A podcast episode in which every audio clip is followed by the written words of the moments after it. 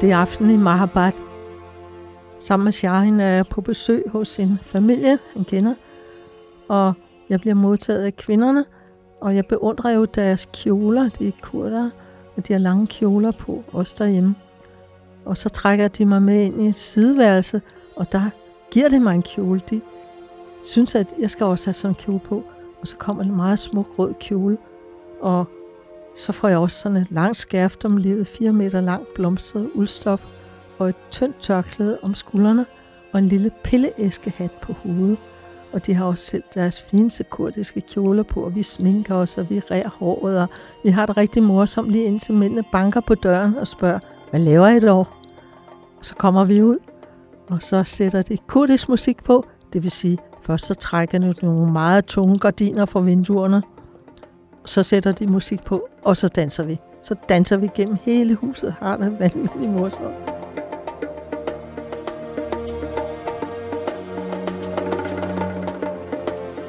Du lytter til Den Yderste Grænse, der i denne 7. sæson dykker ned i de vildeste danske ekspeditioner og store rejser siden 1945. Vi skal ud på nogle af de eventyr, som jeg har været mest inspireret af. Ja, nogle af de rejser, som jeg synes har været mest tankevækkende, og som har formået at blive et eventyr for mig, der lyttede og læste med. Nina Rasmussen er uden sammenligning den kvindelige eventyr, som jeg har læst mest, og som jeg også har set mest op til. Som dreng læste jeg om hendes fantastiske rejser på motorcykler gennem Sydamerika og Sovjet med hendes mand og børn. Senere læste jeg om hendes oplevelser i Albanien. Som første udenlandske kvinde rejste Nina alene gennem det smukke land, og så på en knallert. Et par år senere tog hun igennem Iran i busbil og fly, igen alene. Kunne man virkelig det som kvinde i de lande? Var det ikke for farligt? Nina Rasmussen har som ingen anden dansk kvinde tjent som forbillede og inspiration for os alle.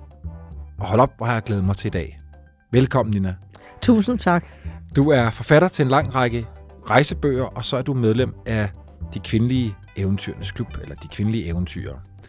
Nina, fortæl, hvorfor Albanien 1994? Hvorfor skulle rejsen gå netop til Albanien? Jamen, jeg skulle jo finde på noget nyt. Altså, og så det, der trillede mig lidt, det var, at det havde jo været kommunistisk diktatur i så mange år. Der var faktisk ikke rigtig nogen, der vidste, hvordan der var. Der havde for nogle år siden været nogle marxist-leninister dernede, som unge mennesker i halsen i stykker, iført blåt arbejdstøj. Og de havde jo så blevet belært om, at det var verdens bedste land, fordi der var brød nok og vand nok til alle. Og ja, senere så har jeg spurgt dem om de virkelig troede på det. Ah, de kunne jo godt se, at alting ikke var helt ideelt, men de ville jo heller ikke sådan. Var det de historier, du havde hørt? Hvor meget det var vidste? Det eneste, jeg havde hørt. Det var det eneste? Så var der en meget gammel historie, også eventyr, kan man sige, der hed Edith Durham, der havde rejst der for 100 år siden og op i bjergen, og det var inspirerende, men det var mest nysgerrigheden. Nu må vi så se, hvordan det så ud. Var det nysgerrigheden på du ikke vidste? Ja, det var det. Det er jo det, jeg synes så godt om. At komme ind et sted, hvor alt er nyt, hvor man ikke ved noget i forvejen, ikke har nogen fordomme. Altså, man kan læse lidt, men det er ikke det samme. Jeg havde stort set kun en guidebog, som heller ikke var helt up-to-date. Hvorfor alene, Nina? Ja, det kommer omstændighederne. Jeg tror, Hjalte var i gang med noget andet. Han havde vist lavet en lille rejsebureau for motorcykelrejser sammen med vores datter. Og så synes jeg, der skulle ske noget nyt. Jeg gad ikke bare sidde derhjemme. Og hvordan var det så, du kommer til? Det var da fuldstændig fantastisk. Men noget af det første, jeg opdagede, og det var allerede på det første hotelværelse i Italien på vej dernede, der opdagede jeg, var nærmest helt rundt på gulvet, fordi jeg var vant til at rejse med mine 2 børn og Hjalte. Der var ingen, der kritiserede mig, ingen, der skubbede på mig, ingen, der syntes, jeg skulle skynde mig. Jeg skulle selv tage stilling til det hele. Det var sørme nyt, fordi når man har 2 børn og en mand, så plejer man at være den, der tunge på vægtskålen, ikke? Når de skændes og skriger og skaber sig. Så skulle jeg ligesom tage parti, sådan så der kom et flertal. Men det behøvede jeg ikke. Jeg skulle sørge mig selv bestemme det hele. Du var fri med andre ord. Fuldstændig fri. Det var en helt ny følelse. Og først var det ret forvirrende, men efterhånden så blev det jo rigtig godt. Kan du huske, at du går i havn i Durres? Jeg husker, at du sejler til Durres havneby. Ja, jo. Og så kommer jeg jo så i land med min lille knaller der, den har fået en... Ja, den skal vi også lige have introduceret. Ja, ser du. Det er sådan en Honda, lille Honda 50 kubik. Det ligner en motorcykel. Det er en knaller. Men i Danmark, der fik man dengang ikke nummerplader til knallerter, og det skulle jeg have i Albanien. Og registreringsattest, det kunne jeg jo heller ikke få på en knaller. Så det fik jeg en ven til at fabrikere til mig. Nydelig nummerplade, nummer 4711. Og det, dem, der ikke ved det, så kan jeg sige, det er det gammeldags 8 kolonje 4711. Men der kom jeg så i land med mine knaller, jeg styrte hjem på også. Og så jeg bare rustne jernbaneskinner og skråt, og vejen var brudt op, og der lå sådan nogle små bunkers, og så kom der en dreng humpende på et ben. Jeg tænkte, nej, hvis det er det her, hvis der ikke er andet, så tager jeg hjem igen. Men nu måtte jeg så lige først se efter, og så opdagede jeg jo, at der var rigtig meget andet. Hvad sagde folk? Hvad sagde albanerne til, at du kom der alene kvinde? De sagde, er du alene? Men de sagde det selvfølgelig på albansk. Det var det første ord, jeg lærte. Det var vetim, grimt ord. Det betyder alene, vetim. Og efterhånden, som jeg lærte at snakke mere albansk, så sagde jeg, nej, jeg er ikke alene, jeg er mand og 3 børn. Altså, hvad tror du, albanerne tænkte om dig? De tænkte, jeg var rablende sindssyg.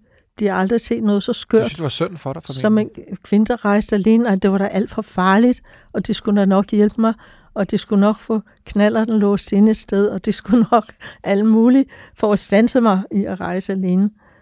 Mændene. Kvinderne var sådan lidt mere interesserede, og efterhånden viste det sig jo, at der var mange kvinder, der gerne ville have rejst videre sammen med mig, hvis der havde været plads på bagsædet.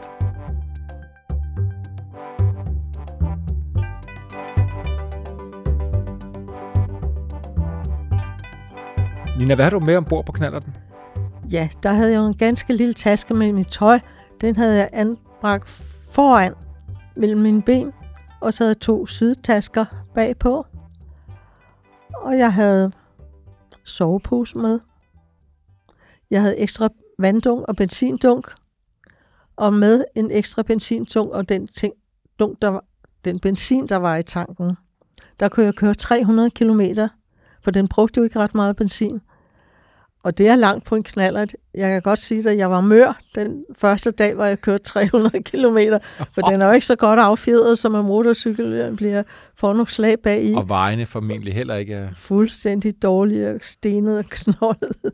Hvor havde du planer, at du skulle sove af de der første dage der? Jeg var så heldig, at jeg havde en adresse med fra Anders Laugensen på en familie, der var engageret i noget religiøst arbejde med børn og sådan noget. Men det er en gammel tante, og hun var så fattig. Hun var tidligere journalist, nu pensionist. Hun havde simpelthen ikke råd til at købe mad, så hun spiste for dem 2 dage om ugen. Så sendte de mig hen til hende, og så sagde okay, jeg betaler $10 per nat, jeg er her. Men der gad jeg jo ikke være ret længe, vel? Så allerede den første dag, jeg var der, så sagde jeg kører lige ud i bjergene. Og på en måde var det rigtig godt, fordi så kørte jeg rundt i Albanien i sløjfer, og så en gang imellem, når jeg trængte til et bad eller sådan, så tog jeg ind til Tante Rosa, og så var det heller ikke alt for anstrengende for hende, at jeg var der hele dagen, for hun var en gammel dame på næsten 70 år. Det lyder gammelt. Ja, nu er jeg selv næsten 80, men i Albanien, der blev man gammel lidt tidligere, og især kvinder blev ikke så gamle. Nina, jeg har givet dig en lille opgave, inden at du kom i studiet i dag. Det var ligesom at sige nogle nedslag på din Albanien-tur. Ja. Og jeg ved, at du havde sagt, at du godt ville tale om en ret komisk misforståelse i Kukës, hvor du kom op. Og det er jo oppe i nogle af de høje bjerge der i Albanien. Og der var jeg så kommet op. Der var lang slynget vej derop. Og først kørte jeg gennem byen, der skete jo ingenting. Der var nogle mænd, der råbte efter mig fra en café. Jeg tænkte, men så skete der ikke mere. Så måtte jeg vende om, så tænkte jeg bare, at de mænd nu er der endnu, for jeg er nødt til at blive inviteret ind. Sådan var det. Hver nat skulle jeg finde et nyt sted at sove, og jeg havde jo ikke noget sprog. Så jeg standsede ved caféen, og der var så en, Rashid hed han, sådan en flot mand og mange venner, sådan noget. Han sagde, kom med mig. Og det skulle man altid sige ja til. Altså, det var jeg jo nødt til. Men en mand, han boede aldrig alene. Fordi det kunne han jo ikke. Hvem skulle så have lavet mad til ham og vaske hans tøj og stoppe hans strømper? Nej, jeg tog med Rashid hjem. Og ganske rigtigt, der var en kone og nogle børn. Og vi sad der om aftenen, og han var sådan en meget dominerende mand. Han sagde, hent et glas mælk til Nina. De havde en ko, ikke? Jeg fik et glas mælk fra konen. Så drak jeg det. Hent et glas mælk mere til Nina. Okay, jeg drak et glas mere. Nina skal have et glas mælk til. Så efterhånden havde jeg drukket 4 glas mælk, inden jeg gik i seng. Og i Albanien, der er der sådan, at mænd og kvinder sover ikke sammen. Mændene sover i stuen og passer på røver, ikke? Og kvinderne står på første sal. Så jeg sov på første sal sammen med kvinderne. Og der gik jo ikke ret lang tid, eller sådan midt på natten. Der skulle jeg altså ned til det. Jeg prøvede at holde mig, men det gik ikke. Jeg måtte ned. Og der var fuldstændig bælmørkt. Intet elektrisk lys nogen steder. Så jeg fumlede mig hen mod trappen, og så med hænderne ud til siden ned ad trappen, og så kom til at røre ved et eller andet tov, og så faldt der en lem i over mit hoved, og den ramte mig heldigvis ikke. Den kunne have slået mig ihjel. Virkelig en stor, tung lem. Gik i med et brag, og hele familien var jo på benene med det brag, ikke? Mændene nede i stuen, og kvinderne ovenpå. Okay, og jeg listede ind på toilettet, og så lod jeg døren give sådan en lille smæk, så de kunne høre, hvor jeg var. Men det hørte de overhovedet ikke, for der var så stor opstandelse i huset. Og så blev lyset tændt, og jeg kom op ovenpå, og konen kom og skældte mig ud på albansk, da jeg lå i min seng. Og jeg sagde bare, hvad skulle jeg sige? Og så til sidst, hun var jo sød, ikke? Så puttede hun lanet ned omkring mig, ligesom man gør sådan på et uartigt, så nu bliver du puttet, så godnat. Hvad troede hun, du skulle op og lave der midt om natten? Ja, det vi så næste morgen. Hun troede, jeg havde været nede efter hendes mand. Hun var jaloux, hun troede, jeg var nede til mændene. Men hvordan det havde, fik du forklaret ud af den historie der? Ja, forstår du. Så blev jeg selvfølgelig inviteret til morgenmad. De er meget, meget høflige, ikke? Og så sad vi der omkring det lille sofran, hedder det, sådan et lille lavt rundt bord, man sidder på gulvet rundt om. Og så måtte jeg jo forklare mig. Jeg havde ikke noget sprog med dem. Så jeg måtte jo opføre en mime, der viste, at først så drak jeg vand, ikke? Og så gik jeg op og lagde mig til at sove, og så skulle jeg altså tisse. Så jeg måtte jo snu benene sammen, og de grinede. Og så gik jeg ned ad trappen, og bang! Så vågnede de og stort halløjsa. Men de forstod jo, at jeg havde bare været nede for at gå på toilettet. Men var det også fint, du har den der erfaring fra så mange rejser, at du ved, at du... Nu skal du i mimesprog, ikke? Jo, det gik fint. Det grinede. Vi grinede simpelthen alle sammen så meget, så jeg kom ud af det hus med et stort smil på læben. Og så er det den følgende dag, at du møder en revolvermand, så vidt jeg husker.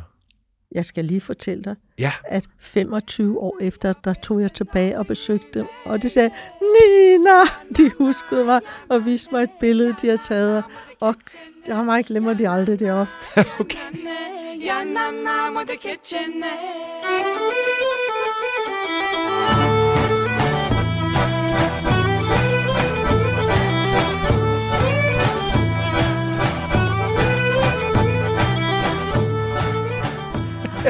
Ja, næste dag, så skulle jeg jo ned igennem alle de her bjergslyngninger. Og det var sådan, så datteren havde vist mig et meget smukt tæppe, hun havde vævet.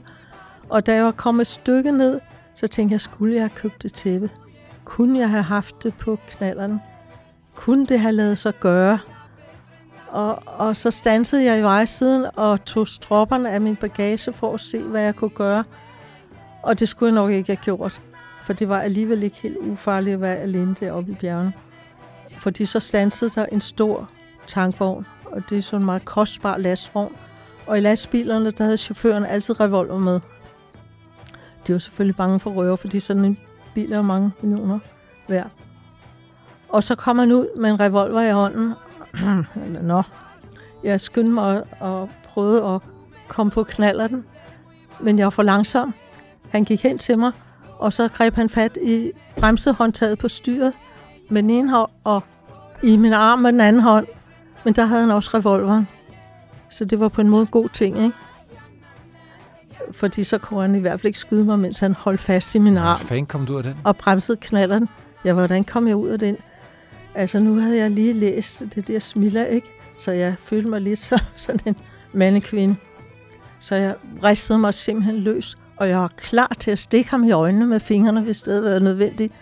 Altså, jeg ville ikke skade ham unødvendigt, vel, men på den anden side, altså, det er selvfølgelig dumt, ikke? Var det mig, han ville have, eller knaller den? Altså, hvor meget skal man kæmpe for sin knallert, eller ja, for ikke at blive voldtaget? Ja, det ved jeg ikke rigtigt, men det faldt mig ikke ind, for jeg blev så rasende. Så jeg fik mig ristet løs, og så kørte jeg.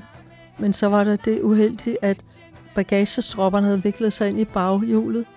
De der elastikstropper, og så den kom meget hurtigt, eller meget langsomt afsted. Fum. Og jeg sad op, jeg tænkte, hvis jeg bukker mig, så skyder han. Men, og så pludselig så knækkede stroppen, og så kunne jeg køre lidt hurtigt, og så kom jeg rundt om det første hjørne, og så var jeg i sikkerhed, fordi jeg vidste, at han kunne ikke vende den bil om, før han var helt oppe i Kukës. Så, men altså, det var med noget hjertebanken, jeg kom ned.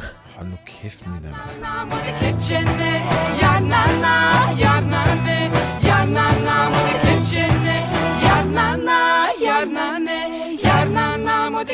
Og så tænker jeg, det her, Nina, altså, er det sådan nogle historier, du også havde hørt om, inden du skulle afsted? Altså, Albanien er ja. På det her tidspunkt Europas altså, nej, mest lukkede land, og ingen får lov til at rejse ind, der og havde meget ikke få rigtig, historier kommer nej, ud. Nej, der havde ikke rigtig været nogen historier, men folk i Albanien, de synes jo slet ikke, jeg kunne rejse alene, og slet ikke køre på knaller, og slet ikke noget som helst, og heller ikke bo alene.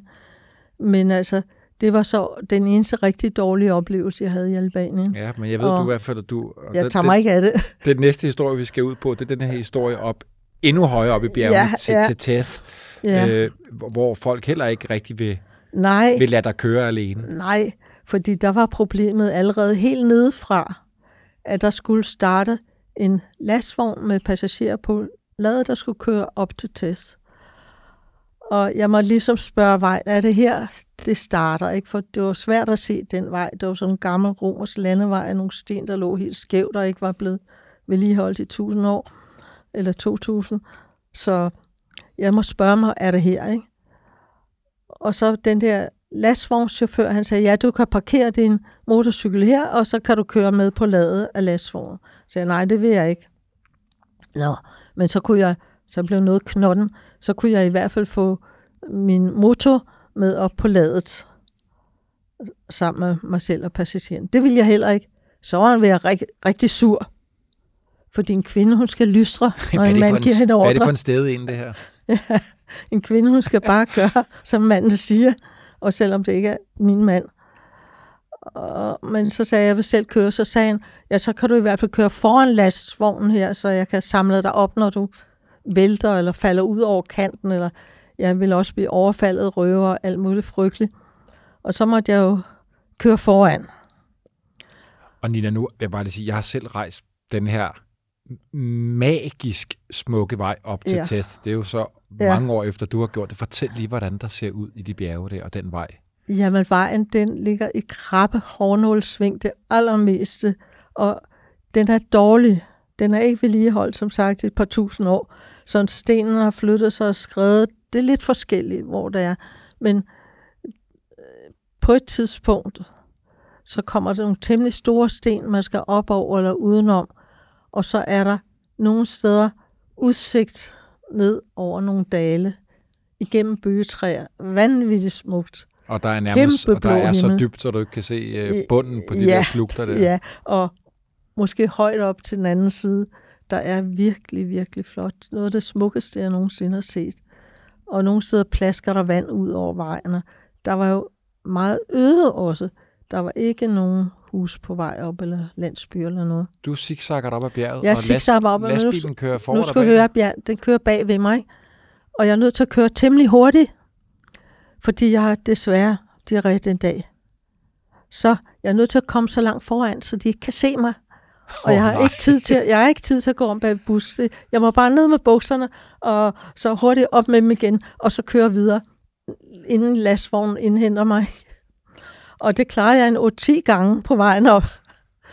Og ja, altså i begyndelsen, der var det sværest, for der var nogenlunde ordentlig vej. Men når vejen blev rigtig dårlig, så havde jeg den fordel, Den lille knaller, den sprang som en gimse, mens lastvognen den vred sig og knadrede med de der store hjul op over de der kæmpe store stenblokke.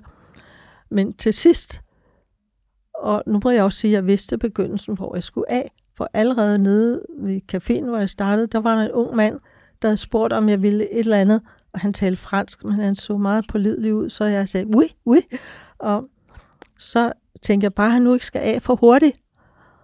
Men så stod han første dag på det allerhøjeste sted i Theth. Så der skiltes vi med bussen, eller med lastvognen der.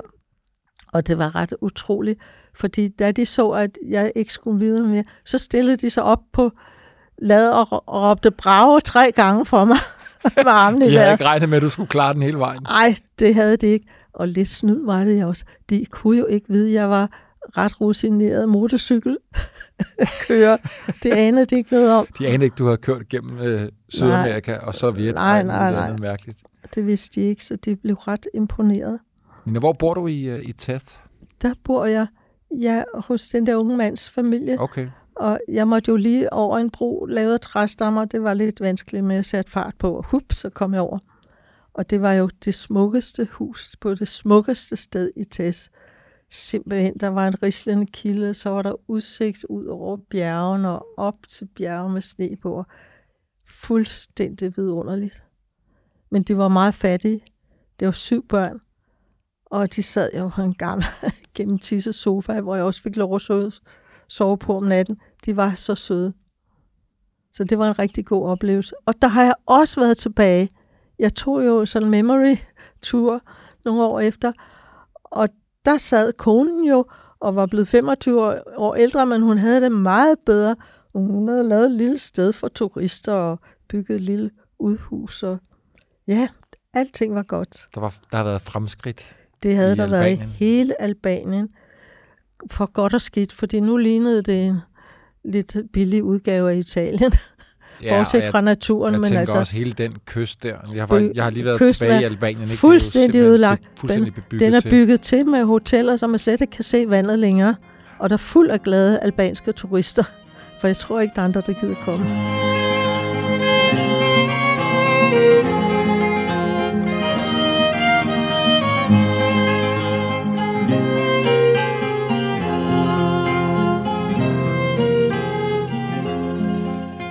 Ja. Nina, du kommer til byen Kruje i Albanien. Ja, og der fik jeg selvfølgelig først øje på sådan Skanderbegs gamle borg, som vist nok var helt ny. Det var et museum, og de havde ingenting fra deres nationale. Altså Skanderbeg, som er nationalt helten. Ja, de havde kun bøger om ham og sådan nogle ting. Det var nu lige meget. Men der var en kæmpe trappe op til den gamle by, hvor hans borg lå. Og det var meget interessant gamle huse, og der var også en teke, en slags moské. Og jeg ville jo gerne bo deroppe, så jeg gik ind på et café og spurgte, om manden ikke kunne hjælpe mig med at finde et sted at bo. Han havde ikke travlt, han ventede. Jeg ventede en time, jeg ventede 2, og han havde stadigvæk ikke tid. Men så var der en lille dreng, som sagde, at han kunne godt følge mig derop, fordi så kunne manden der godt skaffe mig et værelse derop. Okay, og den der lille dreng, han kom op bag på knalleren, og så kørte vi simpelthen op ad en lang, lang trappe med fuld fart. Jeg kan godt sige dig, det vagte opmærksomhed, også med benene ude til siden på knaller, op ad en lang, lang trappe. Det bumpede jo en del. Og så kom jeg ind i en gamle by, og så kom vi hen til, der var en mur rundt om husene, hen til en mur, og op ad en trappe og ind ad en dør. Og så var jeg hos en familie, en meget, meget sød familie, hvor jeg boede. Og jeg fik datterens seng. Hun var ikke gift, og ville måske aldrig blive gift. Hun arbejdede på en skudtøjsfabrik. Og der kom en stor sådan skorpion kravlende op ad gulvsprækken. Jeg flyttede fødderne, så blev den dernede. Og det var mor, som var dejlig at bo der. Og det sjove var, at de ville vise mig deres moské, og det hed en teke, for de var Bektashi-muslimer. Og det var en meget speciel gren af islam. Jeg tror, de kaldte det den 12. gren. Fordi de bad, når de selv ville. Der var ikke nogen bønnekald, ikke nogen minaret. Og det gjorde de så. De bad, når de selv ville. Det var faktisk ikke ret tit. Og det har de formentlig heller ikke haft lov til og mulighed for under under Hodja? Altså nej, de havde jo glemt, hvordan de skulle bære sig ad. Det så jeg også, at du og Skanderbeg måske i Teheran, og de vidste ikke, hvad de skulle gøre. Nå, men der kom imamen, kom og forklarede dit og dat, og så gav man ham en lille mønt, og det var så det. Og så havde de et lys, de tændte under et træ hver dag, for det var blevet tændt så de sidste, jeg ved ikke hvor mange 100 år lige der. De havde sådan visse traditioner, og de der Bektashi-muslimer, de måtte også godt drikke spiritus, og de kunne bede, når de selv ville. Så det var specielt, men det var meget, meget flinke mennesker.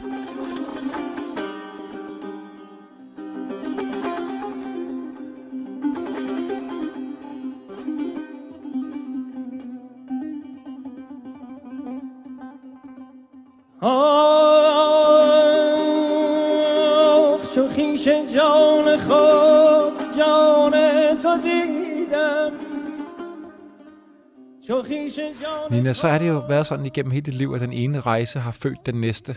Og denne her rejse føder jo i hvert fald idéer og drømme om, at du skal ud igen. Ja. Endnu længere tid igen alene. Ja. Hvorfor Iran? Fordi det var så spændende og farligt også, ikke? Fordi man havde hørt om den her presserevolution, og folk var bange for muslimer, ikke? Og jeg tænkte, jamen det må jeg se, om jeg kan. Og jeg prøvede at spørge mig for, om jeg kunne det. Kunne det lade sig gøre? Ville hotellerne tage imod en kvinde, der kom alene? Det var der ingen, der kunne svare mig på.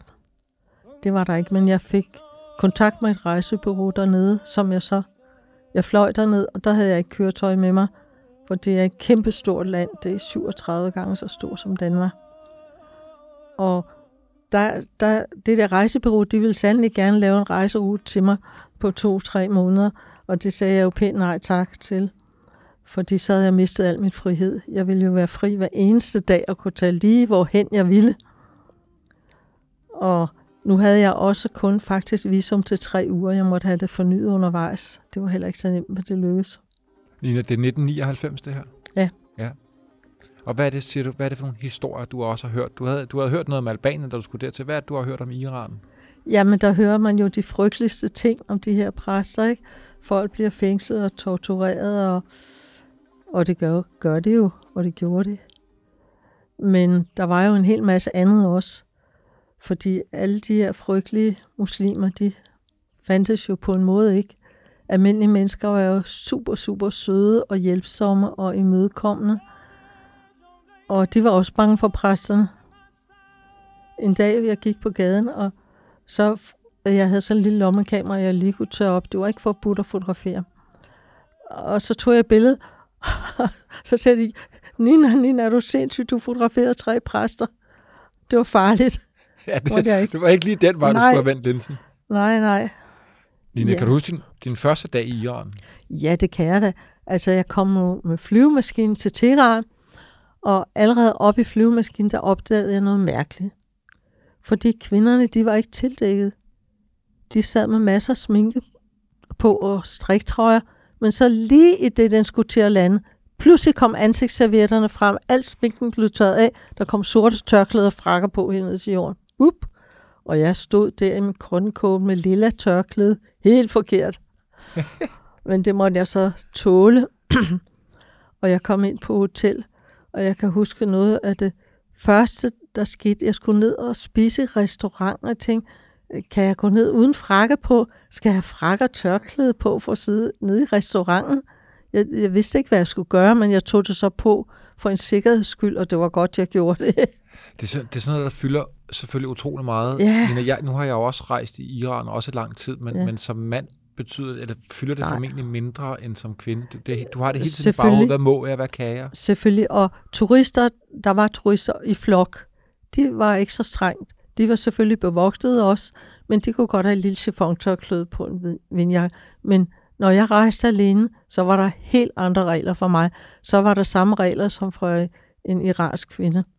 Og jeg var da også ude for at blive omringet på et torv af nogle kvindelige betjente, der hæv ned i min kappe, og det var en, der købte en butik for islamisk beklædning. Sådan en stor flagermuskappe, og den gik ned til knæet og over knæet, men det var altså ikke nok. De ville have den helt ned til anklen, og de hæv og slid i min kappe, Og folk stimlede sammen, men der var ingen, der hjalp mig. De var bange. Der var ikke nogen, der greb ind, og jeg stod der helt alene. Men så sagde jeg, what? Og den der mærkelige lyd, så forstod det, jeg var udlænding, og så lod de mig gå. Jeg havde solbriller på, det var også forbudt. Jeg kan huske, du har engang fortalt mig sådan en historie om noget med en bænk, du ikke måtte sætte dig på den. Ja, det var skrækkeligt. Det var på busstationen, ikke? Og jeg havde jo gået rigtig langt, og var træt i benene, og der var en halv time til bussen gik, og så ville jeg sætte mig på en bænk, og så man nu gør, man stiller sig foran bænken, og bøjer sig lidt fremover, og stikker inden bagud, og så mærkede jeg rundt omkring mig, ramaskrig hele vejen rundt. Jamen, hvad var nu det? Jo, der sad en mand på den anden ende af bænken. Jeg måtte ikke sidde på samme bænk, som der sad en mand. Skrækkeligt. Jeg kunne blive arresteret og kørt på politistationen for det, så jeg måtte jo trække inden til mig og rette benene ud og lade, som om jeg overhovedet ikke havde tænkt mig at sidde på den bænk. Jeg skulle bare lige lave en benstrækker. Ja, jeg ved ikke, men altså, sådan var det. Nina, hvad sagde iranerne, da du kom? Hvad sagde det til, at du kom og besøgte deres land? Jamen, det var vældig glade for det. De sagde faktisk velkommen, og jeg blev jo kom ind i så mange familier. De var så søde. Det var fantastisk, og de var så trætte, de præster. Og de havde sådan et tegn. De lavede sådan et tegn, en cirkel over hovedet, og så tog de fat i den, og så smed de den langt væk. Og det betød til helvede med de præster. De var så trætte af dem.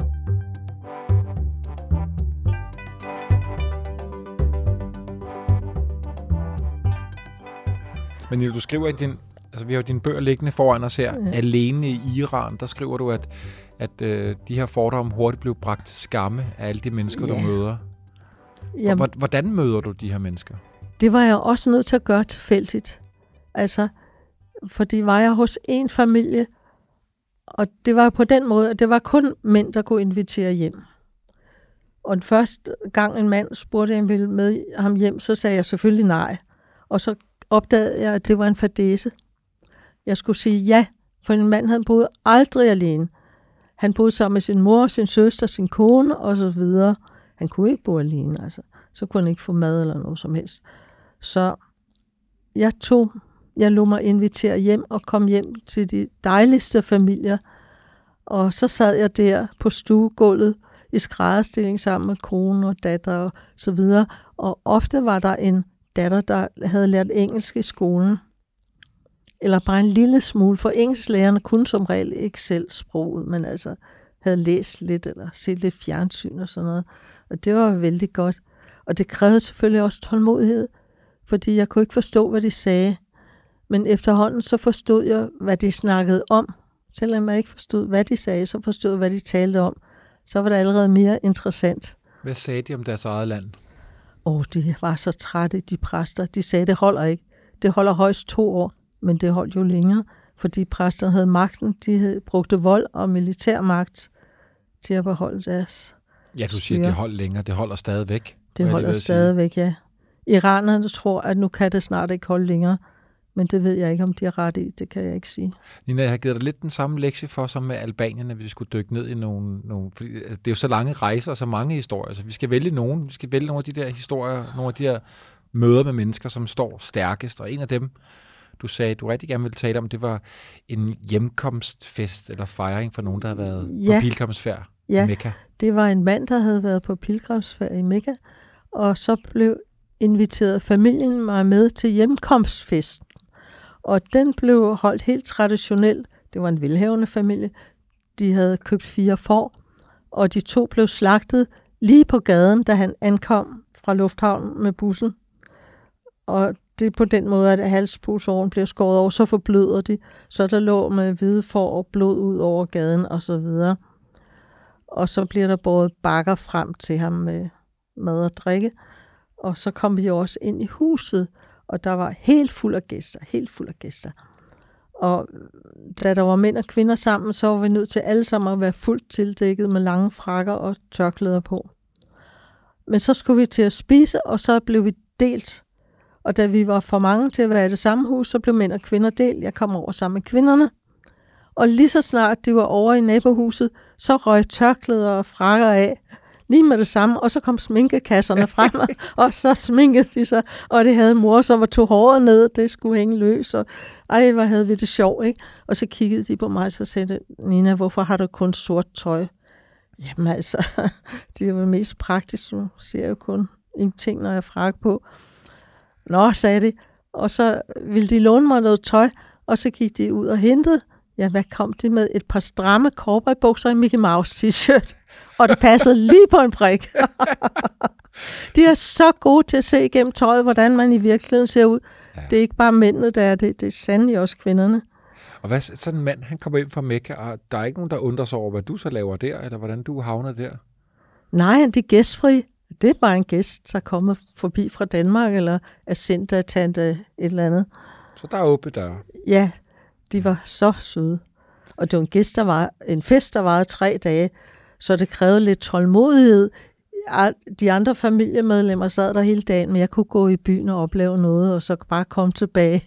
De, efter 3 dage, de havde ondt i knæene, og jeg sidde i skrædderstilling så længe, og de kedede sig.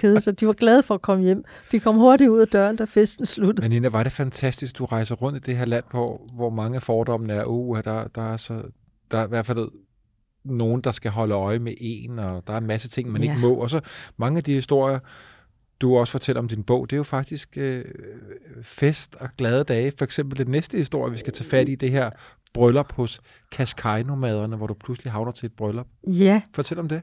Jamen, der var jeg jo hos en familie i Teheran, så skulle de ud på landet, det deres sommerresidens, og så kom jeg med, og så fortalte de mig, at der var nogle Qashqai-nomader, der var kommet på besøg lidt ude i ørkenen, og så sagde jeg, dem vil jeg gerne se. Jamen, det kunne vi da godt, så kørte de mig derud til dem.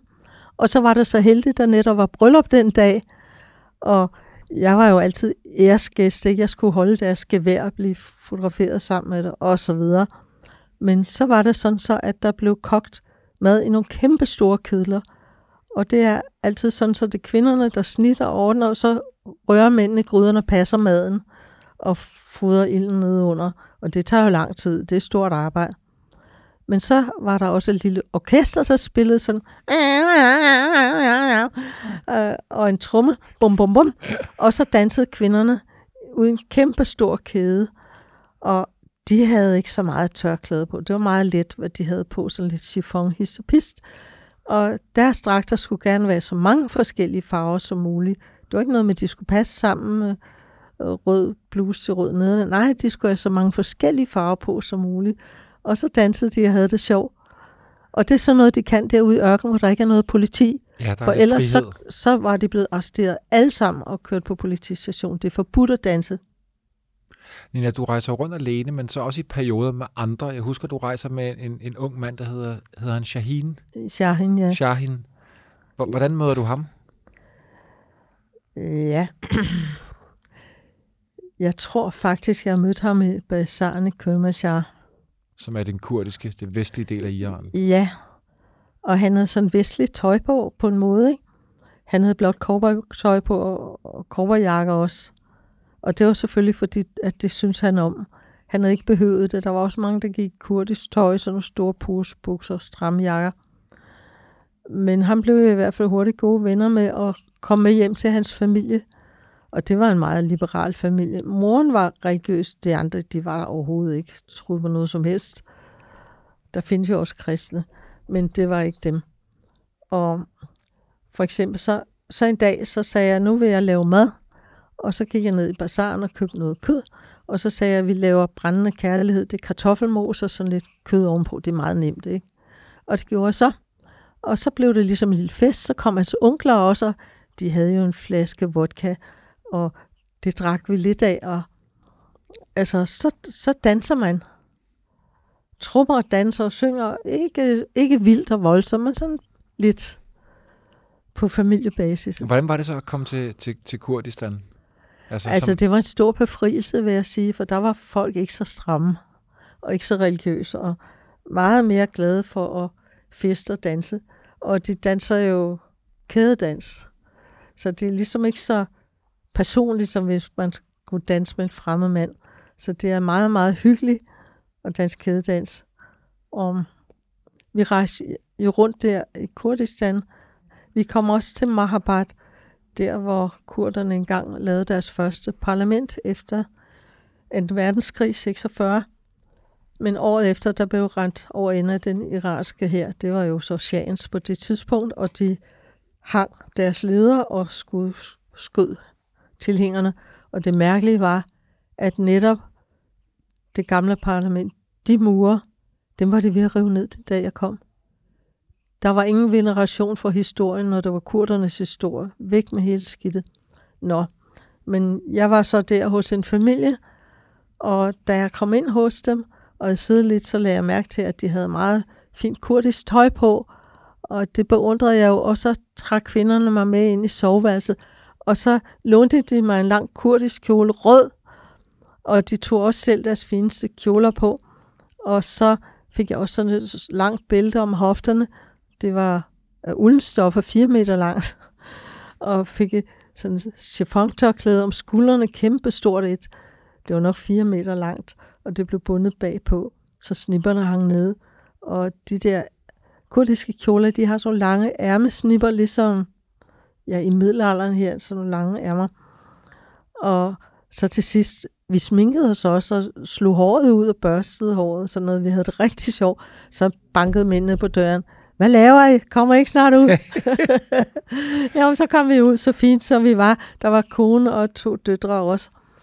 Og så trak de gardinerne for alle vinduerne, meget tykke, tunge fløjlsgardiner, og lukkede vinduerne trak for. Og så satte de et bånd på med kurdisk dansemusik, og så dansede vi. Så dansede vi gennem hele huset. Det er jo kædedans, at man bevæger sig rundt og rundt. Så det var sjovt. Så der er mulighed alle steder, ikke? Jo, og kurderne er så glade for at danse. Det er ligesom en del af deres identitet, at de danser kædedans. Og har selvfølgelig også deres egen sange.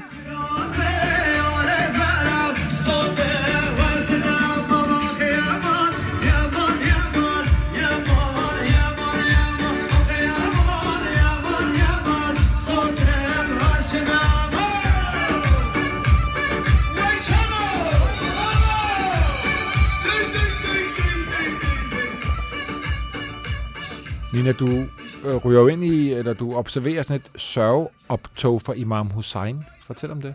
Ja, mon ikke. Lige pludselig så var hele landet på den anden ende. Det var ikke bare et sørgeoptog. Det var 2 måneder, der skulle sørges over en gammel imam, der var død for 1300 år siden. Og bagefter skulle der sørges over, ja, endnu flere. Men altså den mest hellige mand i shia-islam. Ja, det er det nemlig. Og der blev lavet sådan en kæmpe optog i alle byer igennem gaderne, og det var sådan, så mændene, de skulle piske sig selv med kæder. Der tog det 1 skridt frem, og så 1 slag på ryggen med kæden, sådan over skulderen, så 1 slag til, og så 1 slag til med pisken, og det var sådan nogle metalkæder, de piskede sig selv med. Så de blev lidt slidte efterhånden, men de slog ikke så hårdt. Og kvinder, de kunne bare stå sådan og klappe sig selv. Men det var sådan, så kvinderne, de stod ind langs fortovene, og det var nemlig den dag i hele året, hvor kvinder kunne glo på mænd. Mændene havde travlt med at piske sig ude på gaden, og kvinderne, de stod og kiggede ind langs med fortovene. Men kender du historien om, hvorfor de skal den måde torturere sig selv? For jeg kan godt huske, det er en måde at sørge på. Man slår sig selv, når man sørger. De sørger. Og så var der også sådan nogle kæmpe store stativer og gevær, som de skulle. Og det var sådan en slags leg, eller hvad skal man sige. Så skulle en mand bære det, så længe han kunne. Den vejede måske 200 kilo, indtil han sejnede. Det var sådan en slags tortur, for der var lavet en torn lige midt på, så han kunne holde hovedet skævt, og for eksempel der torn lige ned i skulderen. Det var så hørt med. Men så havde de også lavet sådan nogle kister, sådan nogle papkister, hvor fødderne stak ud den ene ende. Det var lige ved at være lidt sjov, ikke? Det var lige ved at være lidt karneval i det også. Og kulørte flager. Drengene var også med små kædepiske. Og jeg så endda også en lille pige, der fik lov at være med sammen med sin far. Og det var, fordi faren var flink, ikke? Fordi det var sjov at være med. Så der var gået lidt karneval i det. Okay, så der er sådan en stærk historie og kultur og tradition, ja, og så alligevel en folkefest. Og så var der de der højtalervogn. For hver 50 meter var der en højtalervogn, der spillede meget, meget lang sørgesang med over 100 vers. Og der var hulk og gråd på os. Det var meningen, man skulle græde over den der imam. Man måtte altså ikke smile. Det var meget mærkeligt. Og så var der også nogen, der delte ting ud, fordi de havde oplevet et mirakel. Hvis de havde bedt om et eller andet, givet min kone må blive rask. Og hvis hun bliver rask, så vil jeg dele saftvand ud til de fattige ved næste års sørgeoptog. Så nu var der også, som delte mad eller saftvand ud. Og rige mennesker delte også mad ud, fordi man stod jo der i timevis og blev lidt sulten også. Og så nede i bazaren, og det er sådan lidt nede i kælderen og lidt skummel ting, ikke? Der så jeg noget meget mærkeligt. Og der var ellers ingen kvinder, fordi der blev man ret meget mas af alle de mænd, der var. Så pludselig var der en cirkel af unge mænd, sådan 10-12 stykker, der piskede sig selv og trummede, og det blev mere og mere hidsigt. De for rundt hurtigere og hurtigere og piskede sig selv hårdere og hårdere. Det var sådan meget sexet på en eller anden måde. Det var ved at gå helt op i en spids. Det blev sådan en ekstase for en eller anden. Ja, det var meget mærkeligt. Meget mærkeligt, men altså op på gaden, der kunne mænd, der ikke havde fuldskæg, de kunne ikke være på gaden i de dage. De måtte blive hjemme. Hold nu op. For man skulle jo helst have fuldskæg. Nina, fortæl om din besøg i Esfahan og eller Shiraz. Jeg tænker bare en af nogle af de der berømte iranske, islamiske byer, som er så uendelig smukke. Ja, der må man sige, at deres religiøse bygninger og deres bazaar, deres kongeslotte er meget, meget smukke, fordi de har formået at brænde en blå farve på kaklerne. Den der turkisblå farve er så sindssygt smuk, og så den der intrigante kalligrafi, de laver. Og mønstre, de må ikke, ifølge deres religion, må de ikke afbilde mennesker. Så de er så vanvittigt dygtige til at lave mønstre og blomstermønstre. Og alligevel afbilder de jo mennesker. Det gør de på deres tæpper, for eksempel, hvor der kan være jagtscener eller kærlighedsscener, hvad som helst. Men altså, ja, der var jeg Esfahan inde i bazaren og købte et meget, meget smukt turkmensk tæppe, som jeg fik med hjem. De fortæller deres families historie gennem tæpperne, ikke? Og kvinderne kan fortælle sorg og kærlighed og så videre. Det kommer ind på, hvordan, ikke? Det er nogle tæpper med billeder på, men jeg købte nu bare et af de almindelige med mønster på. Men jeg havde en veninde der fra den familie, vi boede, og jeg tog hende med ind på det allerflotteste hotel, som havde en meget stor have, og også vidunderlig, simpelthen paradishave. Og jeg tog hende med ind bare, jeg tænkte, vi kan drikke en kop te, det her er der råd til. Hun var i den grad benovet, hun tog næsten ikke trække vejret, fordi vi sad der på havemøblerne.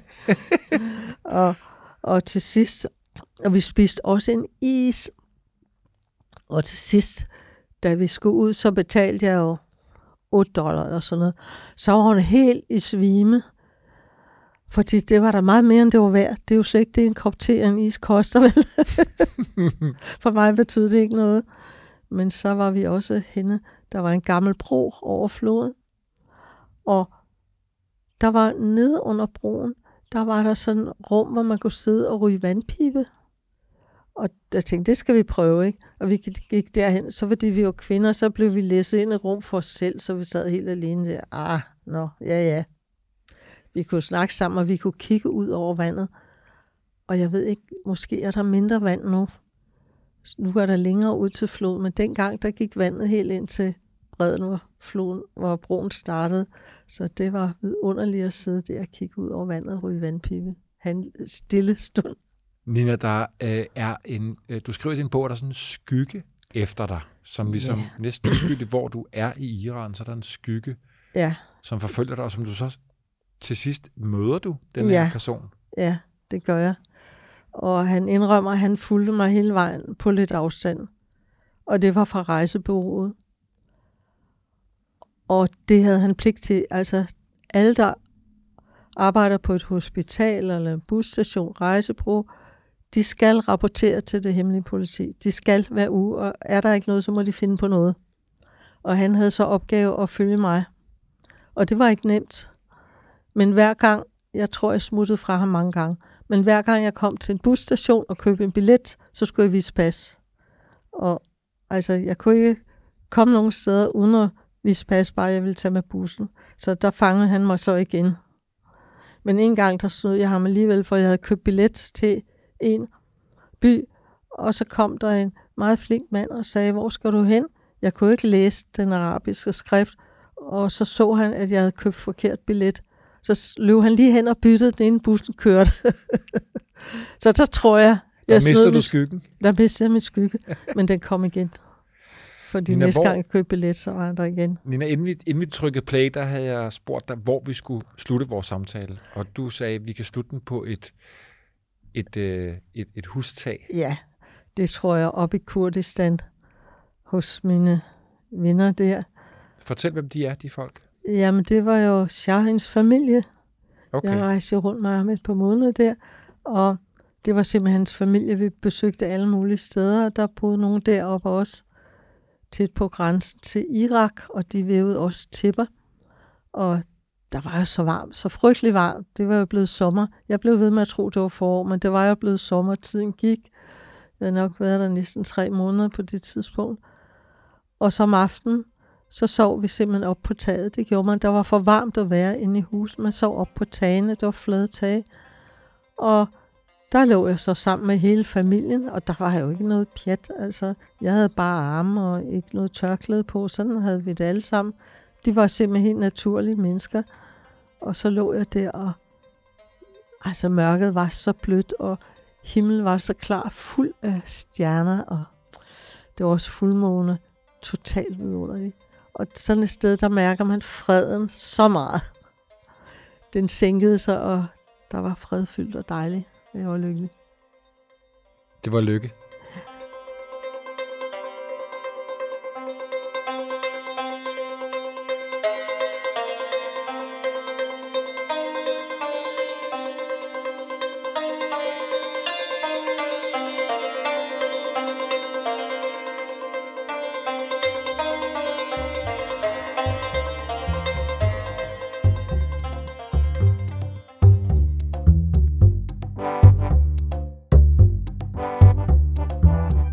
Brunse er produceret af Kontor og Jul og Brunse for Vores Tid og Radio Laud, med Bjørn van Overhem som sikker kaptajn bag lyden. En særlig tak til Dimitris Vobodin, TV2 og Danmarks Radio. Find serien på vorestid.dk eller der, hvor du normalt finder dine podcasts.